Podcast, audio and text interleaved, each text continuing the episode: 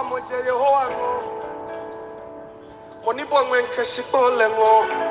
Glory to God, beloved. You're welcome to the Fervent in Spirit Daily Devotional.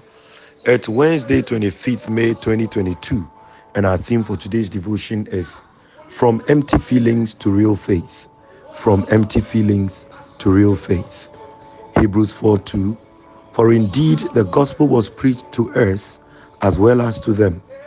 But the word which they heard did not profit them, not being mixed with faith in those who heard it. Beloved, faith takes seed when the will of God is known and accepted. The mere hearing of the word does not guarantee the birth of faith. From our test, it is obvious that empty sentiments towards the gospel is not rewarding. During sermons, one may be motivated or enchanted by the eloquence, enthusiasm, or knowledge of the preacher.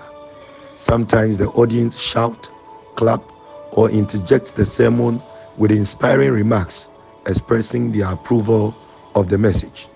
However, all these do not necessarily mean that one has mixed the word with faith. They may be mere expressions of sentiments.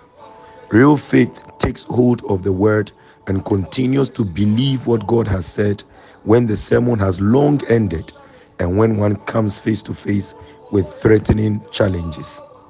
The profit of the gospel is harnessed by those who hold on to the word of God by faith, not those who express momentary sentiments about it. What have you learned from today's devotion? Kindly share with me. Shall we pray?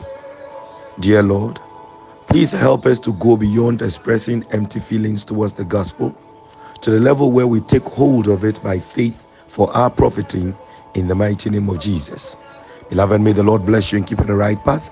This is your brother, Reverend Naughty. And remember, the right thing is always the right thing to do. Bless you.